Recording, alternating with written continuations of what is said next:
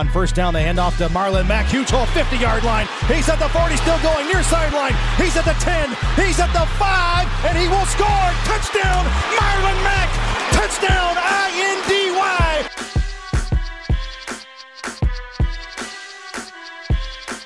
And again, it's picked off. It's Darius Leonard. Leonard with a second I N T, and he's streaking down the near sideline. He's at the forty, he's at the thirty, he's at the twenty. He's going to go. A pick six for the Maniac. Horseshoe is back, baby. The horseshoe is back. What is going on, Colts Nation? Welcome back to another episode of the Bring the Juice Colts podcast. Uh, the Indianapolis Colts defense has looked very, very good in the first three weeks of the season. Uh, they, they have a lot of ranks right now um, in the top five for sure. Pretty much all of their rankings are in the top five. So I wanted to bring on an expert, uh, Kevin Bowen from The Fan. Kevin, thanks for joining, man. How are you doing? Doing great, Cody. Thanks for having me on. Absolutely. And Kevin, like I mentioned, man, this Colts defense through three weeks, uh, just a little bit of stats here. You know, they're first in yards allowed per game, a little over two hundred twenty-five, uh, first in yards per play allowed, uh, you know, fourth in rushing yards per game, first against the pass per game, uh, you know, really good on third down. They, they're, they're ranked second right now in points allowed per game. So this defense right now through three weeks, they're playing very, very well. Um, and, you know, especially after week one, kind of a struggle um, to get off the field. The last two weeks, the Colts defense has really, really done a lot of good things. You know, they have six six interceptions in two weeks against these last two opponents. And so, Kevin, I, I'm curious your impressions overall of this defense from, you know, week one now and week two and three. Yeah, I mean, certainly extremely impressed. Obviously, you just rattled off those stats, and, and really a lot of it speaks for itself. And, you know, obviously you uh, you play the schedule that shows up, and I don't think we look at a Minnesota offense and think they're absolutely horrific. So uh, you're very, very impressive what they've done in just kind of rebounding and responding to, you know, what I considered a disappointing performance week one, and, and, and just kind of something that I felt like was too reminiscent of what we've seen in years past. But I thought a really good job of playmaking has probably been the thing that stood out to me the most about this defense. Is, yeah, I mean, certainly they've been great, you know, yards, like you said, not allowing a whole lot of points, getting off the field on third down. But it's those turnovers that you mentioned. It was the passive defense that we saw in week two against Kirk Cousins, that offense. It, it, it's that level of not just simply getting off the field. It's creating short fields, creating points uh, directly. That is certainly something we have not seen from past Colts defenses. Yeah, and I'm curious, what do you think changed really from week one to weeks two and three? Like, something had to change. What do you think were the biggest things in your mind that, that made that change happen? Well, I, I certainly think their their approach schematically has changed. I mean, going back and watching the all twenty-two even earlier today, uh, they are doing things differently from a coverage standpoint. They are being more aggressive, especially outside, and, and just not letting – you know, whatever, a, a three or four yard kind of no cover zone um, that we saw Gardner Minshew find a great rhythm on, you know, in that season opening loss to the Jags. So I think that has been um, the biggest difference for me. Certainly there's been better execution of the game plan, uh, but still there was a, a clear shift starting in week two of just challenging wideouts and, and all pa- pass catchers closer to the line of scrimmage. Uh, man, I go back to that first drive against the Vikings. I mean, even when Adam Thielen made some big catches, just how difficult it was for Thielen to make those grabs. Uh, and I think that kind of set the tone for what we've now seen the past couple of weeks. And then, you know, certainly it helped with all the injuries the Jets are dealing with at um, at wideout. And clearly they had Sam Darnold rat- rattled, um, especially when he couldn't get it outside of the pocket. Yeah, and how surprised are you at just the great, you know, pass defense, especially without Malik Hooker? Obviously, he's out for the year, and then Rocky Asens missed the last two games.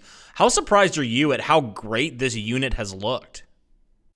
Yeah, I think that's a good point. Obviously, you're you're missing a guy in Rock who, you know, played the most defensive snaps uh, for you last season. Kamoko Ture is a, is another mm-hmm. name. You know, and you talk about the edge rushing presence that he brings, and I do think that is something that's still missing from this defense, is just that consistent speed rusher off the edge. Um, I think that is, yeah, I mean, that, that that's something that even makes this most impressive. And I'm just, you know, I think everyone, I probably speak everyone saying, you're just grateful to finally see a shift in philosophy for multiple weeks. You know, there's been moments of this sort of approach at times over the last couple of seasons, but it's not been seen enough, not been seen um, as often. And, you know, it shouldn't have taken week one to be the wake-up call, but it did take that. Um, but still, they have done a, just a great job of, you know, not just squeaking by these last two opponents. Um, they have thoroughly, you know, dominated on the defensive side of the ball against both these teams. So kudos to Matt, Matt Eberflus and his unit for uh, getting those guys for, you know, obviously having a look in the mirror moment after week one, but also getting those guys, you know, ready to, uh, to rebound and, and have some terrific playmaking. Yeah. Yeah. I guess I have a kind of a two-parter for you here. So, obviously, with Malik Hooker going out, um, you know, you have Julian Blackman, you have uh, Tavon Wilson coming in, um, kind of contributing to that. You know, I always was kind of like wondering, and I want to get your take on this. Uh, you know, it seemed like when Malik Hooker was in there, he showed flashes like we've talked about, but there seemed to be a lot of miscommunication. And now, without Hooker in there, there really hasn't been a ton of that, not a lot of big chunk plays let up. Um, how big of a factor do you think that is, just to have guys in there that are communicating well? And do you think, honestly, do you think this Colts defense, this pass defense, potentially could be better without Malik Hooker in the lineup?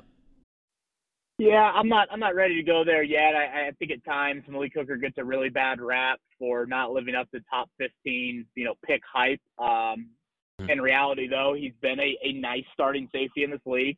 Yes, he has not lived up to that hype, but Um, this is a team that even when he was in the lineup early on in the year, it's not like they were allowing big plays, which seems to be, you know, kind of that big responsibility. If you look at Blackman on Sunday, I mean, he had a very Malik Hooker type of stat sheet performance. I think he only had one tackle, if I'm not mistaken. But again, you didn't give up big plays. That's kind of the main responsibility for that guy back there. Um, so mm-hmm. I, I think when you get into sub packages and things like that, you want to have Black. It'd be nicer to have Blackman Um, you know, more in kind of a situational role and not as that deep free safety. So, yeah, I can't go there just yet. I think from a depth standpoint, it's a big loss not not having Hooker. Sure, for sure. Um, and then kind of talking about, you know, the rest of this defense. So we'll start with the defensive line. I mean, they didn't have a ton of sacks, but they had a lot of pressure. Um, how big do you think it is, just that addition, obviously, of DeForest Buckner, um, having a guy like Danico Autry really emerging at the other defensive end position? How huge has this defensive line been to this turnaround for the Colts defense here? Yeah, you know, I thought it really started in week two because, you know, from a run defense standpoint, just not enough in that really the first half of the opener, um, allowing mm-hmm. the undrafted Robinson kid for the Jaguars to get going there. Uh, but, yeah, I mean, Buckner played like an all-pro in week two. I mean, Danico Autry, like you said, has definitely offered some playmaking as well. You know, Justin Houston has kind of cleaned up a couple sacks, had the one late when Makai Beckton went out on uh, on Sunday. You know, selfishly, I, I would like to see a little bit more from kind of your backup edge guys, Ben Banigou, al Mohammed. Like to see maybe a little bit more there. And again, that's where the Kamoko Ture loss comes into play. Obviously, Tyquan Lewis, you know, showed up with a sack of, I think it was Cousins. Uh, I kind of got my games mixed up, but I'm pretty sure it was against Cousins. So that that D-line group has got to be such a catalyst for you. Um, and I really thought they did a, a decent job, you know, getting into the backfield early on on Sunday's game against Sam Darnold, but just could not bring him down. So finishing mm-hmm. those plays obviously is is key moving forward. And you are going to play some better offensive lines. I think, you know, Minnesota banged up with their O-line. Obviously, the Jets have really banged up with their O-line as well. Um, so they'll, they'll, there'll be bigger tests coming up. But so far, you know, Buckner has been a guy that's been in on a lot of plays. Week two was definitely the highlight from a quarterback hit and a, you know, sack and a half standpoint. Uh, but from a tackle standpoint, uh, he's got really high numbers for a, uh, for a defensive tackle. Yeah, yeah, absolutely. And then the last thing I'll talk about about this defense really is um, Bobby Okereke. These last couple of weeks has really seen a raise in snaps. He's actually been out snapping Anthony Walker by a pretty wide margin. Um, so the past two weeks, Okereke's taken um, eighty-five point two percent uh, in, in week two and then eighty-one point three percent of the Colts defensive snaps, whereas Anthony Walker, uh, fifty-five point six percent, and this last week was a low for him, forty-three point eight percent. Do you can do you attribute maybe Okereke's presence and more snaps to potentially a better pass defense here in these last couple weeks? Yeah, it's a good it's a good thought there and a good a good question. I, I definitely think it has to do um, a little bit with the Colts have gotten off to leads and mm-hmm. multi-score leads, and that's forced kind of their opponents to you know go to more of a you know three wide personnel grouping, which then puts the Colts in nickel, and their nickel is Okereke and Leonard as the two linebackers. And really, the Colts haven't played much dime at all with just one linebacker out there and um, six defensive backs back there. So I think that has played into it. The Colts really want to have four defensive linemen on the field at all times, so that's something that we continue to see. But, yeah, I mean, those numbers have stood out to me because we didn't see that week one. It was much – I think Walker out-snapped them by a lot, if I'm not mistaken, in week one. And now, like you said, it's kind of been the flip here in week two and week three. So I definitely have my eye on it. It's a start contract. It's probably the fewest snaps Anthony Walker has played compared to one other Mike, you know, when he's been healthy. Um, and, and certainly when you play some more, you know, teams throughout the season, maybe run heavy teams, you know, when you face a Tennessee or a Baltimore, does that change a little bit at all? Or is this going to be the new norm moving forward? So uh, definitely something that I'm going to be keeping an eye on. Absolutely. And the last question we'll talk about here, Kevin, the the real reason why I brought you in here, because I want to get your opinion on this. Can the Colts defense continue this trend? Week one was a little bit rough. These last two weeks, they've looked lights out. I know the competition hasn't necessarily been the best in the world against some of the quarterbacks and some of the offensive lines that you played. Um, but I guess, can the Colts continue this? And what do they have to do? What do they have to continue to improve on in order to continue this? Yeah, I mean, I, to be frank, I'd be shocked if they continue this trend. It, it, it's an incredible run, really, to the start of the season, just how big of a difference they are in several categories compared to the rest of the N F L. And it, pretty much by any metric you look at, the Colts have played by far the easiest schedule in the N F L. Um, and, and, you know, teams would love to play the Jets week in and week out. So this trend, no. Do I think it can be a, definitely an improved defense from last year and, you know, find itself late in the year, kind of hovering around the top ten? Of defenses, I think that is a definite possibility. The nice thing about that group is, from a front seven standpoint, they've remained pretty healthy.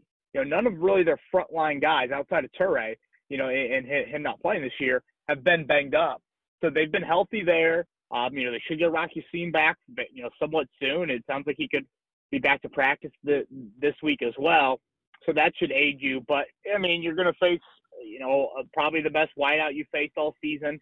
On um, on Sunday, you know, certainly when you get back from the bye week and, and you're facing, you know, Baltimore and Green Bay, you still have Pittsburgh later later in the year, there will be tougher challenges. And I thought Frank Reich was very honest yesterday in a conference call and tempering expectations majorly with this defense of saying, this is a great start, it's fine.